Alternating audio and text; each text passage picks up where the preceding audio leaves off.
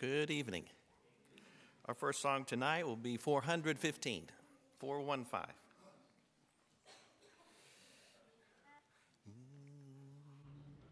More about Jesus, what I know, more of his grace to others show, more of his saving fullness see, more of his love who died for me. More about Jesus, more about Jesus, more of his saving fullness see, more of his love who died for me. More of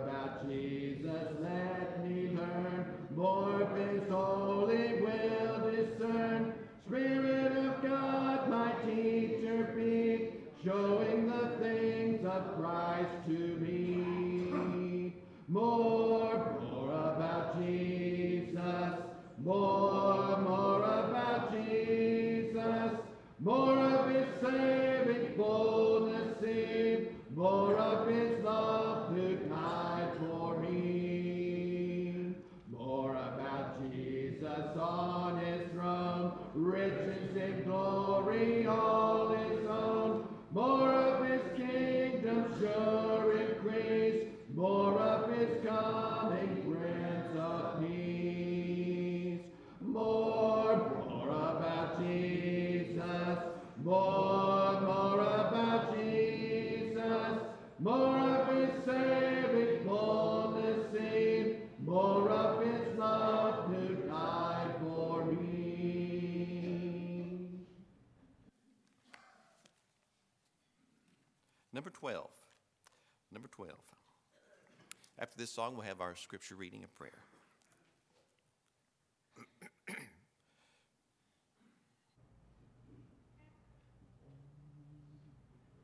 Alas, and did my Savior bleed, and did my sovereign die, when he devoted that sacred end for such a one as I? At the cross where I first saw the light, and the burden of my heart rolled away. It was there by faith I received my sight, and now I am happy all the day. Was it for Christ that I have done? He ground upon the tree. Amazing pity, grace unknown, and love beyond it. At the cross where I first saw the light, and the burden of my heart rolled away. It was there by faith I received my sight, and now I am happy all the day. But drops of grief can never pay the debt of love.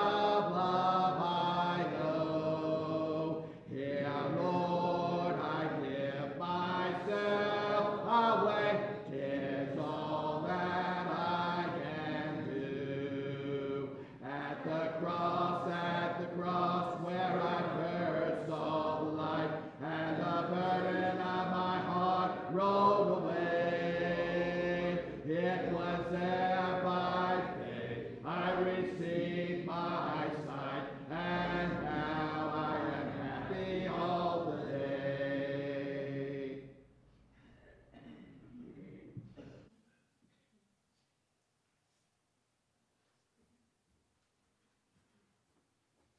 Pray with me, please.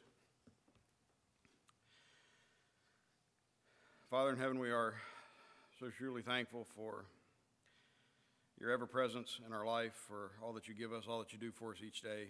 We're thankful, Father, for the time that we've been able to spend today in worship and the freedom that we have in this nation to do that. We're thankful, Father, for surrounding us with things that we take for granted each day. We're thankful, Father, for the facility here that we meet in, for people who assemble and worship here, our brothers and sisters, Father, we love and care for deeply. And many of us, Father, who are struggling, many of our number who are dealing with health issues in their life, many who are have loved ones struggling with their health, many others, Father, who are struggling with mental health, with anxiety and depression, and just many other things that we deal with on a daily basis. Father, give us the strength that we need to overcome. Give us the healing that we need for our bodies. Help us, Father, to help those less fortunate than we are, those who may be struggling more heavily, more deeply, hurting more often. Just continue to bless the church here, Father, as we reach out in this community around the world. May our efforts be beneficial. Help us to do all things in accordance with your will, Father, and bring you the glory and give you the glory for every success that we have. It's guide us the rest of this evening, Father, in a worship to you. May it be pleasing. Open our minds and our hearts to your will and to your word and to your love. And we're thankful for your Son, for all that we have through him. And we pray in his name. Amen. Scripture reading tonight is taken from Luke chapter 19. Luke chapter 19, verses 9 and 10. Jesus said to him, "Today salvation has come to this house, because this man too is a son of Abraham. For the Son of Man came to seek and to save what was lost."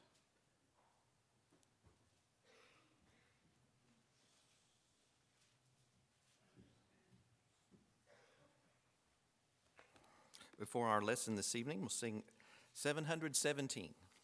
717. If you can, please, let's stand as we sing.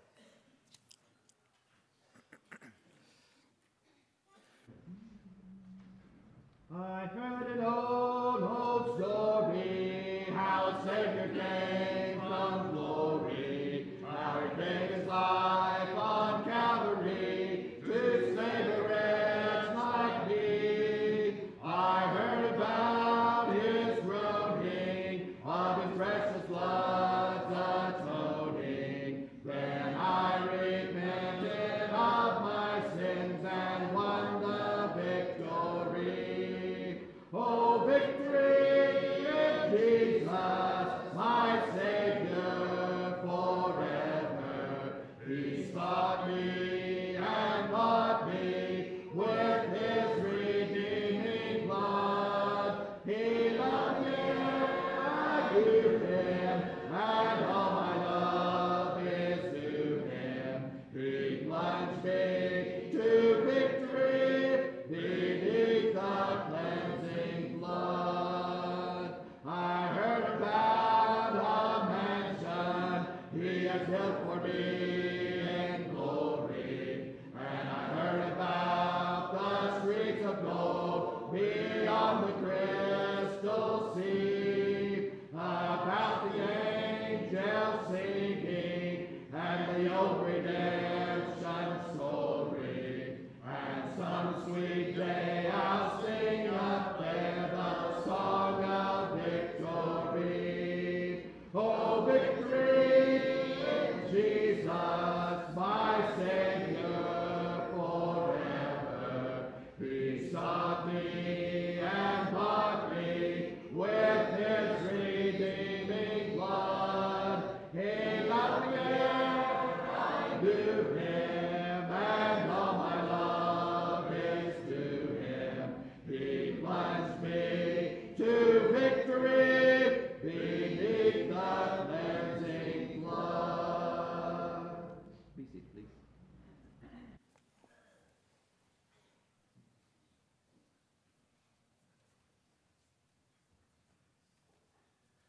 Good evening.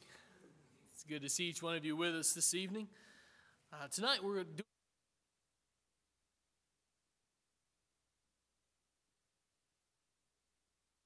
wanted to kind of talk to the kids in the congregation first. We have produced this week these family devotionals. If you haven't already grabbed one, grab one on your way out. There's three family devotionals in there for you guys to walk through this week, and they're all about Zacchaeus. And I think that will be helpful for you as you start doing those on your own with your own families. This is something that we need to do. Being a parent is hard, right? I used to think I knew an awful lot about parenting, and then I got kids, and now I realize. And so being a parent is hard. Being a Christian parent is harder. Raising warriors for Christ is difficult, but this is what we're engaged in. I wanted to talk to the kids and maybe to the parents just real quick from Luke chapter 19. So grab your Bibles and turn to Luke 19. We meet a guy there named Zacchaeus, right? You guys know Zacchaeus. He's the one that lives in Jericho. We sing a song about him. He's a wee little man. He climbed up into the sycamore tree. You remember the song, right? That's his story. It's found in Luke 19. He lives in a city called Jericho. You know Jericho too, don't you? We sing the song about the walls coming tumbling. This is the ancient city that the Israelites conquered under Joshua, and that's been a long, long, long time ago at this point. By the time Jesus walks into this city, the walls coming tumbling down has been an ancient thing. The city's been rebuilt now, and a lot of people live there, including our friend Zacchaeus. Zacchaeus is not one of the people that you would expect probably to find waiting for Jesus. He's not what you might call a nice guy. Most people don't like him. He is a chief tax collector, which means he's in charge of a lot of other tax collectors, and he's wealthy. He's rich. So this guy's got a lot of money, and you know how he got his money, right? He got his money off the backs of his brothers and sisters, the other Israelites. The Romans have enlisted him to take money away from the Israelites. It's called a tax, right? And so they've asked him to do that, and he's done that. But whatever money he is able to raise over the Roman tax, he gets to keep for himself. And so Zacchaeus has been doing that for, I would assume, quite a while. And so now he's wealthy, but he's living in Jericho, and something, we'll talk about that in just a second, what that something might be, but something has alerted his attention to Jesus, and that Jesus is important. And so this guy climbs up into a sycamore tree. As you walked in today, I gave some of you guys fig bars. If you want to take those out and eat them, now would be a good time to do that. He climbed up in this sycamore fig tree. We know sycamore figs from the Old Testament. Amos was a sycamore fig piercer. It's kind of a low-level entry job, but that was his job back then. He was also a shepherd. So we know sycamore figs from the Old Testament, but they're also here in the New Testament, and if it's the same tree, they're all over Africa and modern-day Palestine. They're small trees, 30 or 40 feet tall, but they kind of billow out. Their branches are pretty wide, and so they provide a lot of shade, so they would have been planted along the streets in cities and near cities so as to provide shade for those traveling along the road.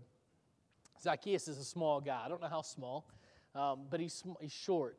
And so you ever been in a crowd where you kind of can't see over? The kids are familiar with that, right? When we went to Titus's race last week, he and all the cousins and the siblings are all shorter than everyone else that's adult sized. And so you know what they do? They go right up to the front, and they all sit there. And there's probably 100, 200 kids just sitting right there, right? That's what kids do. Zacchaeus is small, and the line, he can't get past it apparently. So he climbs up into the sycamore tree because he wants to see Jesus. That's our point tonight. At least that's the point for the kids, and really it's the point for all of us.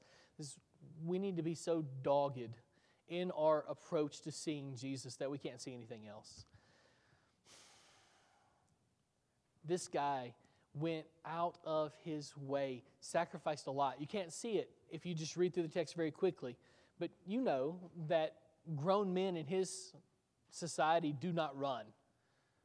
It would be uncommon for a grown man in his age to run. We see that with the parable of the prodigal son. The father, do you remember, he runs out to meet the boy, and that goes to show you his desire, this deep felt need for his son to be back home, for him to welcome him. He's been waiting on this moment for so long, and now he gets to welcome him back, and he's not going to walk over there. He's going to run. And so that's what Zacchaeus does. The Bible says he runs. And then Amazingly, this grown man climbs a tree. If running in their society was abnormal and would make you look like a child, certainly climbing a tree would do that too, right? But he gets over to the tree and he climbs up it, and all he wants to do is see Jesus. That's our job as parents, isn't it? To help our kids see Jesus. And we want them to grab a hold of him and never let go, not for anything on the world. Not for culture, not for friends, not for future spouses, not for anything. They hold on to him. We need them to see him. That's what Zacchaeus is doing. He's doing it physically, right? Because he can't do it physically on his own. He needs the tree to physically be able to see Jesus, but he sees him spiritually too. How does his story end? Do you remember? He goes, Jesus comes to Zacchaeus' tree and he looks up. What an incredible moment to be in the crowd that day and to see Jesus just walking along this road, and all of a sudden he looks up in this tree and he talks to the most unlikely person possible. Zacchaeus, come on down because I'm going to your house today. What? Zacchaeus scrambles down from the tree. Everybody's probably confused or laughing, mocking him because he had the audacity to climb up into a tree. But as he comes down, all the people around him are saying, Jesus obviously doesn't know who this guy is because he's a sinner and everybody knows it. This guy's a thief. He's an immoral thief who's just stolen time after time and has made himself rich off of our backs. Jesus doesn't know who this guy is. What does Zacchaeus do? Jesus doesn't say anything. You go back and read the text. Jesus doesn't say anything. Zacchaeus automatically offers. It's like he's terrified that Jesus is going to turn his back on him. He wants to see Jesus, not just physically, but he sees him spiritually. And finally, he wants to grab a hold of him. He's not going to let go of him for anything. Not his wealth that he's made off the backs of the people, probably. He's not willing to let go, or he's willing to let go of that so that he doesn't have to let go of Jesus. I think when Zacchaeus hears all the people around him going, oh, this guy's a sinner. Have you heard about what he's doing? They're not whispering. They're saying it loud, right? Because this is an attempt to take him down a peg or two. And so they're saying this loudly, and Zacchaeus hears this, and his initial reaction is, I can't let him leave. We need to be more like that, don't we? I can't let him leave. Not my life, not my heart, not my mind. He's there, and he's set, and he stayed right there because I stuck with him. And Zacchaeus is willing to give up everything he's got. He starts with half the stuff. It's just a voluntary goodwill offer. I'll give away half my things. Just don't leave, Jesus. And also, if I've defrauded anybody, if I've actually stolen something from anybody, I'll give them back 4 times what I stole from them. You remember Jesus' answer? Today salvation's come to this house because he's a son of Abraham. We'll get to what else he says in just a second. Parents, we're raising warriors for Christ. People who, when they're our age, will take on the mantle of the church. And the church will be different then. The culture will be different then. Look how much it's changed in 20 years. When you were a kid, it's changed drastically, hasn't it? By the time our children are in their 40s, 50s, and 60s, what will the church look like? What will our culture look like? We need to prepare them. They need to hear these stories, but they need to hear the application. There's power here. There's life, transformation, power here. This is where truth is. They need to hear that. We need to be involved in teaching this. This is too important to pass by. We teach them how to hit a baseball, don't we? And we teach them how to catch a football, don't we? We teach them how to do math and English. We teach them how to get a scholarship. We've neglected the more weightier things of the law, haven't we? It'll be great if they learn how to catch a baseball. What's that going to do for them when they're 50? It'll be great if they get a scholarship to college. What's that going to do for them when they're 100? This is something we have to focus on. This is something we have to do, to be better at. This is our job, not just as parents, but as a congregation, to lift up families, because families make up the church. You start seeing families struggle, you're going to start seeing the church struggle. So if you don't have kids in the congregation today, you've got grandkids in the congregation today, or if you're single, you never had a kid, you're still a part of the family here, and it's our responsibility to build each other up. Zacchaeus comes to new life, doesn't he? Let's talk more to the parents and to the adults, I guess. Zacchaeus made sure he wanted that he could see Jesus, not just physically, but spiritually. And these devotionals these simple. These are not difficult. These are simple things that you can do, and really for the little kids, the preschool kids, the ones who aren't reading, they just need to hear the stories. You just need to saturate their life with these stories. Every day, you're telling 4 or 5 stories from the Bible to them. They don't need necessarily the application so much. They need to hear the stories. We're working on biblical literacy at this point, because you'll find kids that your kids are associated with. They go to school with them. They don't know these stories. We've entered a postmodern society where the church is irrelevant and God is not talked about in houses anymore, and these stories are not told anymore. Our kids, if we're building warriors, need to know these stories. As they grow up, they need to know the application, because you're never going to get the application without knowing the story first. So we need to be building in these stories into our kids' brains so that when they encounter a situation, that story from the Bible hits their brain, and they think, oh, this is how David would have handled that situation. Oh, this is how Samson would have handled that situation. And they can navigate life better because of these stories. Application, obviously, comes with that. We've got some devotionals for the little ones. We've got some devotionals for the ones who are reading and need to do this stuff on their own. Are you teaching? Are we teaching our kids how to study on their own? We need to be building warriors. We've got a big job ahead of us because the world is going backwards. It's going away from God. And it's our responsibility, not just as parents, but as the church, to build up warriors in our family. Let's come back to that one. Another thing that I think parents need to learn from and adults need to learn from Zacchaeus is you need to make a prospect list. There needs to be people on your heart and written down.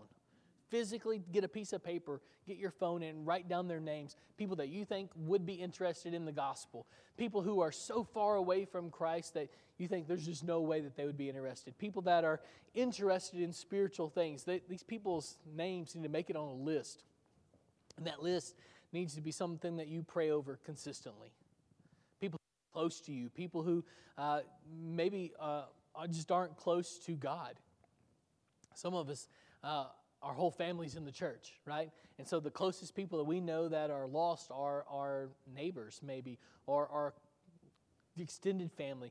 Find those people and make a prospect list, and don't exclude people, because you know who would be excluded on the people in Jericho. Their prospect list, if these guys had a prospect list, you know who would have gotten left out? Zacchaeus, 100% of the time, would have gotten left out.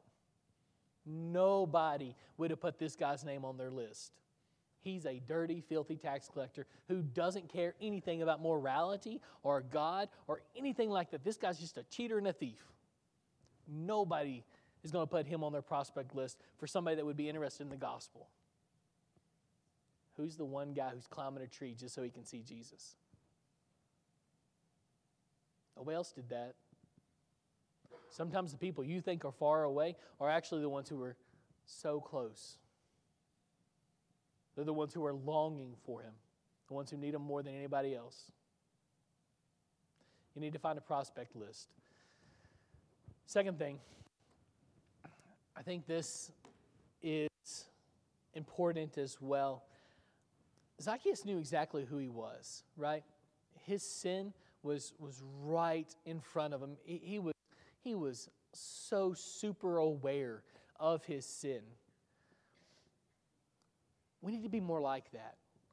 Psalm 51 is attributed to David after his sin with Bathsheba. David's a good man, right? A godly, righteous, upright man who loves to do what's right and longs for God. But he made mistakes. He sinned, right? And we're told of at least two of those occasions, once with Bathsheba, once with the census that he creates later on in his life. When he writes Psalm 51, that's supposed to be right after his sin with Bathsheba, after Nathan has come to him and he's convicted him of this sin. He finally comes to himself. He finally is aware of his sin. He writes Psalm 51. At least that's what the superscription that's not inspired tells us here. And they're old, and so it's probably to be trusted. So he does that. But listen to what he does in Psalm 51, verse 3. For I know my transgressions, and my sin is ever before me. It's like he can't get his mind off of it. It's all he's thinking about. It's eating him up, right? In fact, later on in that passage, he's going to say that it's like I was born in sin. He's not saying I was born in sin. That's where original sin comes from. Is one of these is this verse. One of the places is this verse. But it's not what he's saying, right? He's saying it's like I was born in sin. It's like I've always sinned. That's how deeply ingrained this sin has rooted its way into his mind. It's like it's the only thing I can think of. It's the only thing that I'm concerned about. I'm enthralled with it. I can't get my mind off of it. And he's beating himself up. And he's terrified that God will leave him, like he left Saul. He just wanted to see Jesus, right? He just wanted to grab hold of him and not let go for anything. And he's terrified, exactly like Zacchaeus is, that Jesus is going to leave him. And so he pleads with God not to leave him. Of course, you know the way the story ends. God ends up not leaving him. He reinstates David, and David goes on to do incredible things in God's kingdom. Our sin needs to be before us like that. Flip over to Matthew chapter 5. Matthew chapter 5, verse 4, he's talking about the Beatitudes. It's the way he starts off the Sermon on the Mount. Here's some attitudes that you need to have. If you're going to be my disciple, here's some ways that you need to feel. Here's some things you need to do, right? So one of the things that we need to do as disciples comes up in verse 4. Matthew 5, 4, he says, Blessed are those who mourn, for they shall be comforted. What's he talking about there? Is he talking about physical mourning, like I'm sad that a friend passed away? I'm sad that is he talking about that kind of mourning? He's not. He's not talking about. He's talking about sin. People who are so broken over our sin that we can't take it. Broken like David's broken over this sin. It's affected his life, and he can't stop thinking about it. He refuses to stop beating himself up over it. He's carrying that guilt around with him like a backpack full of rocks. It's weighing him down. I'm not saying our sin should be like that. I'm saying that when you ask for forgiveness as a baptized believer in Christ, if you're inside of Christ, when you ask for forgiveness, he grants it like it never happened. Like we were talking about this morning, right? Justified, just as if I'd never sinned. That's the promise he guarantees happens in the book of Hebrews. He wipes it away as far as the east is from the west. That's how far he separated us from our sins. Our sins once separated us from him. Now he says, I've separated you from your sins, and you can't even grab a hold of them anymore. That's how far away they are. I think we need to let the guilt go, but we still need to be aware of the pain. You see the distinction? Sometimes, let me rephrase that, all the time, sin, ours and others, will leave a mark. There's pain that goes along with sin, isn't there? It leaves a mark on us. Let me tell you a couple stories. When I was a kid, I had this job, and basically I did whatever this guy wanted me to do. And so I cut some grass. I hung this TV antenna, hung all this weird stuff, and it was just like this guy's gopher. So I did all this stuff, but he had like 50, 60 acres out in the middle of nowhere. And he said, I want this thing fenced. I want to put barbed wire all around it. And so me and a buddy got together, and we put barbed wire around all this guy's property. And he wanted 3 strands strung around it. And so on the part that happened on this day, he'd already come through a couple years ago and strung the top line. And I was stringing the middle line. And Middle Tennessee is a lot like this area with hills and gullies. And these woods are just filled with hills and gullies. And so we're in the middle of one of those gullies. And I turn and I run my eye right into that barbed wire. The top line, it got me right there. I mean, just as close to my eyeball as you could possibly get. I had a scar for about 10 or 15 years. It's gone now. But you know what I do when I'm in the woods now?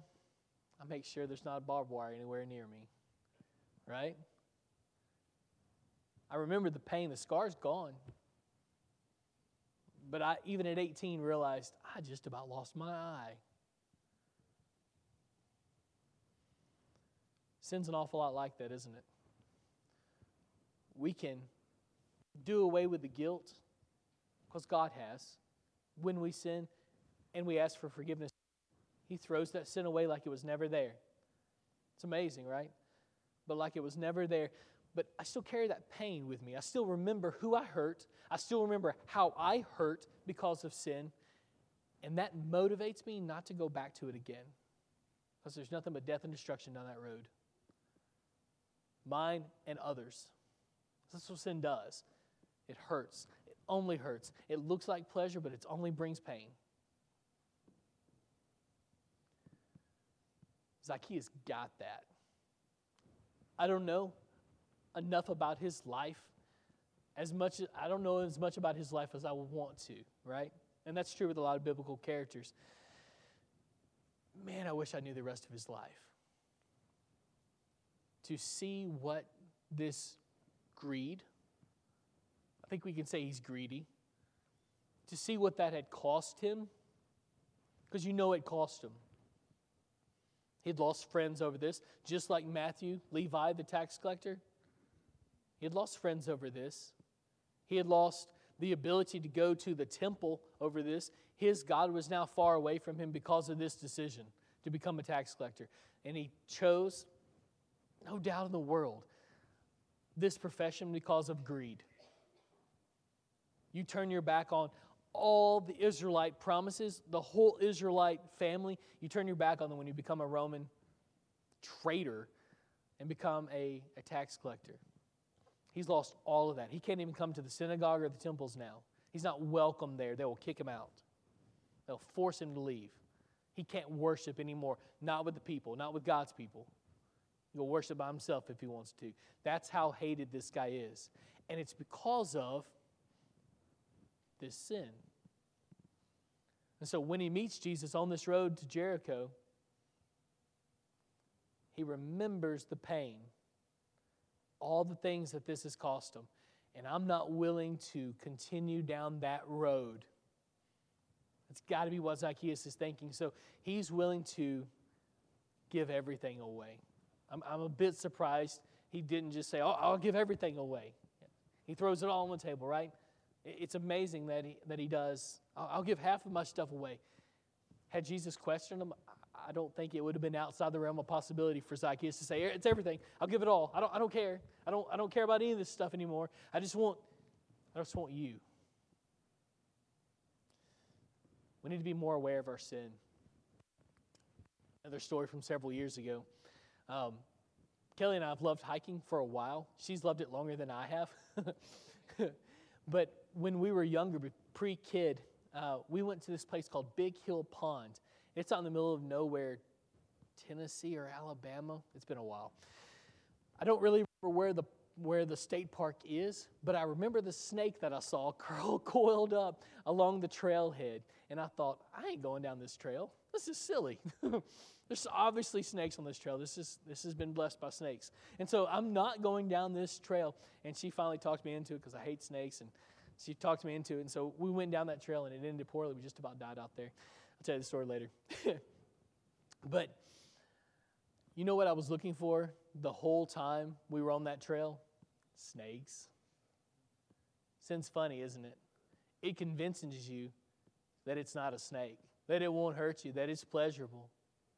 What's it really? It's a snake, just waiting to bite you. If you're not paying attention, it'll reach up and grab you, won't it? And you'll be in the middle of it, in the thrall. You use a biblical word, in the thrall of it. Not even know it. Isn't that crazy? That's what David did, right? After the sin with Bathsheba, he was in the middle of it. Didn't even know it. He needed somebody else to come by and tell him a story about this guy that stole a sheep. And then he was like, I'm mad about that. And Nathan says, you've done something so much worse. You're the guy. You're guilty. We can be in the middle of sin and not even know it if we're not paying attention. Zacchaeus was paying attention. We need to be more like that. Our sin needs to be ever before us. Not the guilt. Don't carry the guilt with you because that'll weigh you down, won't it? That actually hinders your race. That's what Satan is good at. He's good at accusing us of bringing that guilt back up. He's the prosecuting attorney we talked about a couple weeks ago. And that's really his ace in the hole. It's his go-to move is he reminds you of the sin that you've recently committed, and he weighs you down with the guilt. That's what he does. So I'm saying plead for forgiveness to God. And once that happens, you throw away the guilt, but remember the scar. Because if you don't remember the scar, you'll fall right back into that sin. It needs to be before us like that so that we're aware of it. We don't want to be like David, having to have someone else come to us and make us aware of our sin. What if they don't come? What if Nathan never came? What if he was too afraid? What if he was afraid of David's reaction? David has the potential to kill Nathan on this day. What if Nathan had been afraid of that? We need to be more aware of our sin. Zacchaeus certainly was, and we need to be more aware as well.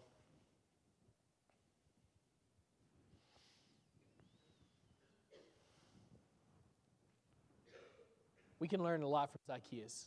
I hope these family devotionals help you. If they're helpful for you, let me know. Maybe we can start doing these more often. In some ways, but I'm telling you, these things are simple. These are things that you can do on your own. It's just telling the stories. But we're raising warriors. And you take a simple story like Zacchaeus and you think about it for a week or so, and look what comes out of it. And your kids know the song. He was a wee little man. He climbed up in the sycamore tree for the Lord he wanted to see. He saw him. Did he ever see him? You need to see him too. And not be so caught up with the mirage that sin envelops us in. See it for what it is, a snake lying in the grass waiting to bite you. Because it always does. You never get away with it. You never get away with sin. It always comes back to hurt you. It always leaves scars. So kick the guilt to the curb, but remember the scar so you don't fall back into it. Tonight, if you're struggling, we want to aid you in any way that we can. God has offered forgiveness in abundance. From east to west, He's offered it. Tonight, if you're in need of it, we would love to aid you in any way we can. If you need to be baptized to have your sins washed away tonight, that is the first step to becoming one of His children. Tonight, if we can aid you in any way, won't you come as we stand and sing? I hear the Savior say, my strength indeed is small, child of weakness, watch and pray.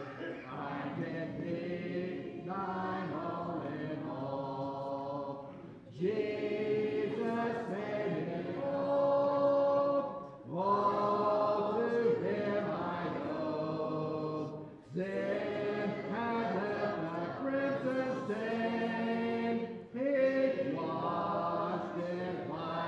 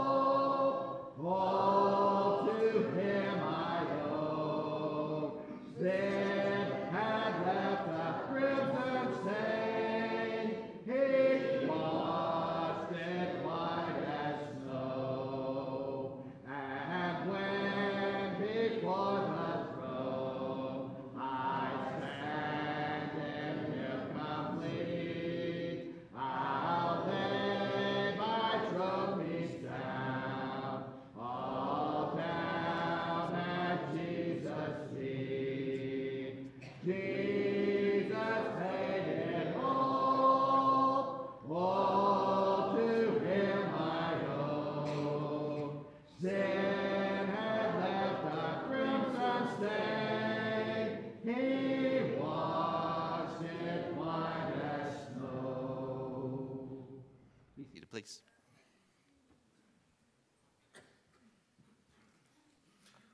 Portia Davis comes forward tonight. She's asking prayers for her son, Trey. Most of you know that he's been in prison for the last couple of years, made a terrible judgment call, and is there now dealing with that. He's got a trial that's coming up on tomorrow, and she's looking for prayers for that, as well as for her and Earl. It's been quite the trying last couple of years for them, and so we definitely want to pray for them. We'll ask one of our shepherds, Mike Williams, if you won't mind, come up and pray for Portia. But just be in prayer for her and Earl and Trey, and of course as the trial comes up and all the things that are going to be involved with that. It's an incredibly trying situation to be able to go through that. So be in prayer for her. Mike.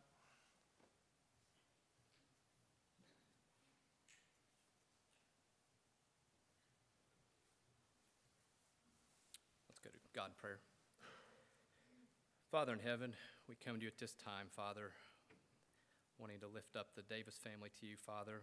We just ask your blessings upon Portia and Earl, and Father, be with Trey at this time, Father, for the upcoming trial, and we just ask your blessings upon that, and Father, we know that you see us at these times of need that we have, and sometimes, Father, it's difficult to know exactly what to ask for, but you know, Lord, and we thank you that we can come to you in prayer, and lift these type of requests up, and Father, we pray for all of our kids and our families, and that we can all see Jesus and do what we need to do to get to heaven one day, and as parents, we just want the best for our kids, and we ask your blessings upon each of our parents here, our families, and that we can,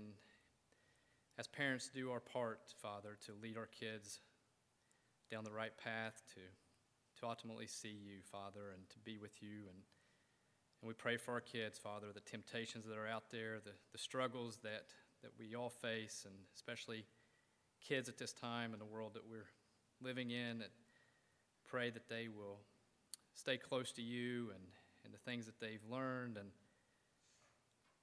we pray, God, at this time again that you'll be with the Davis family and just bring comfort and peace to Portia and Earl and Trey as well, Father. We just pray for a good outcome with the upcoming trial, and that you will be with them at this time. Father, again, we thank you so much for all that you do for us. We thank you for this avenue of prayer that you give us. And most of all, we thank you for Jesus. And it's through Jesus we pray. Amen.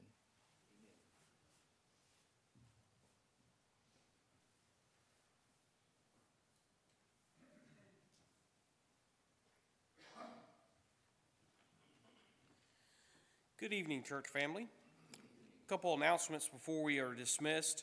As a reminder, this coming Saturday's the men's meeting at 8:30 in the morning. Breakfast will be provided for the men's meeting. Also, November 19th is our special needs contribution, our Thanksgiving food drive, and also our deacons meeting at 5 o'clock. And also youth devotional for the teens at Sherry Pittman's house after evening services. Wednesday, November 22nd. We'll have a devotional only, no Bible class that Wednesday. Also, the new quarter starts December 3rd. If you can help out to teach a Bible class and Bible hour, please see Jeremy and Connie. Also, ladies class every Monday at 10 a.m. I do encourage all ladies to go to that. Also, no potluck during the month of November. Updates in our prayer list. Remember, continue to keep Jimmy Wilgus, Jim Haney, Jim Martin, and Chuck Davison in your prayers as they continue with their cancer treatments. Keep Carolyn Olin in your prayers as she goes through rehab in Ironton. Keep Friday Simpson in your prayers. She's doing much better, but appreciates everybody's prayers. So keep her in your prayers as well. Still, she continues with her treatments. Remember, continue to keep Roger and Peg Pryor in your prayers, and also Charlie and Alice Boso in your prayers. If you had not had the opportunity to take the Lord's Supper, as we stand, you can go to the conference room to my left, to your right. At that time, I'm confused because y'all are sitting down. I'm used to y'all standing up. But as we stand for the next song, you may leave now and take up the Lord's Supper if you did not get a chance to. Please stand. Our closing song will be 136. 136. Take up our Father's living still, in spite of dungeon fire and sword. Oh, how our hearts beat high with joy whene'er we hear that glorious word. Faith of our Father's holy faith, we will be true to thee till death. Faith of our fathers we will love, both friend and foe, in all our strife, and reach thee too as love knows how, by kindly words and virtuous life. Faith of our fathers holy faith, we will be true to thee till death.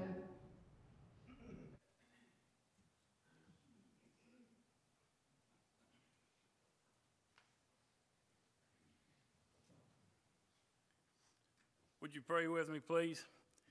Heavenly Father, as we come to you once again today, Father, we're truly thankful for another beautiful day of life. So thankful for the change in the seasons, Father, and to see all the beautiful leaves and the colors, realizing that it all comes from you, Father.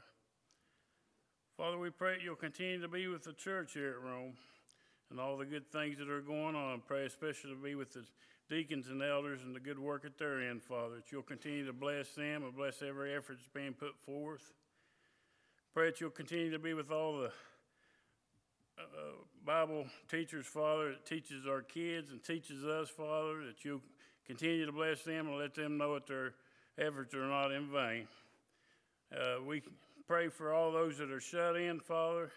Let them know that they're loved and cared for. Help us to help them in any way that we can.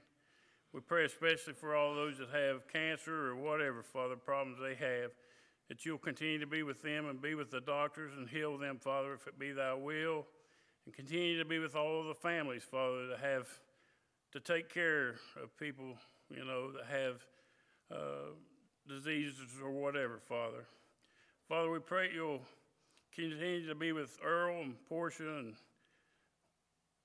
be with the trial, Father, coming up, and all things will work out for the good. Most of all, Father, we pray for our shortcomings, that you'll continue to be with us. Help us to be better people and forgive us of our sins. In Christ's name I pray. Amen.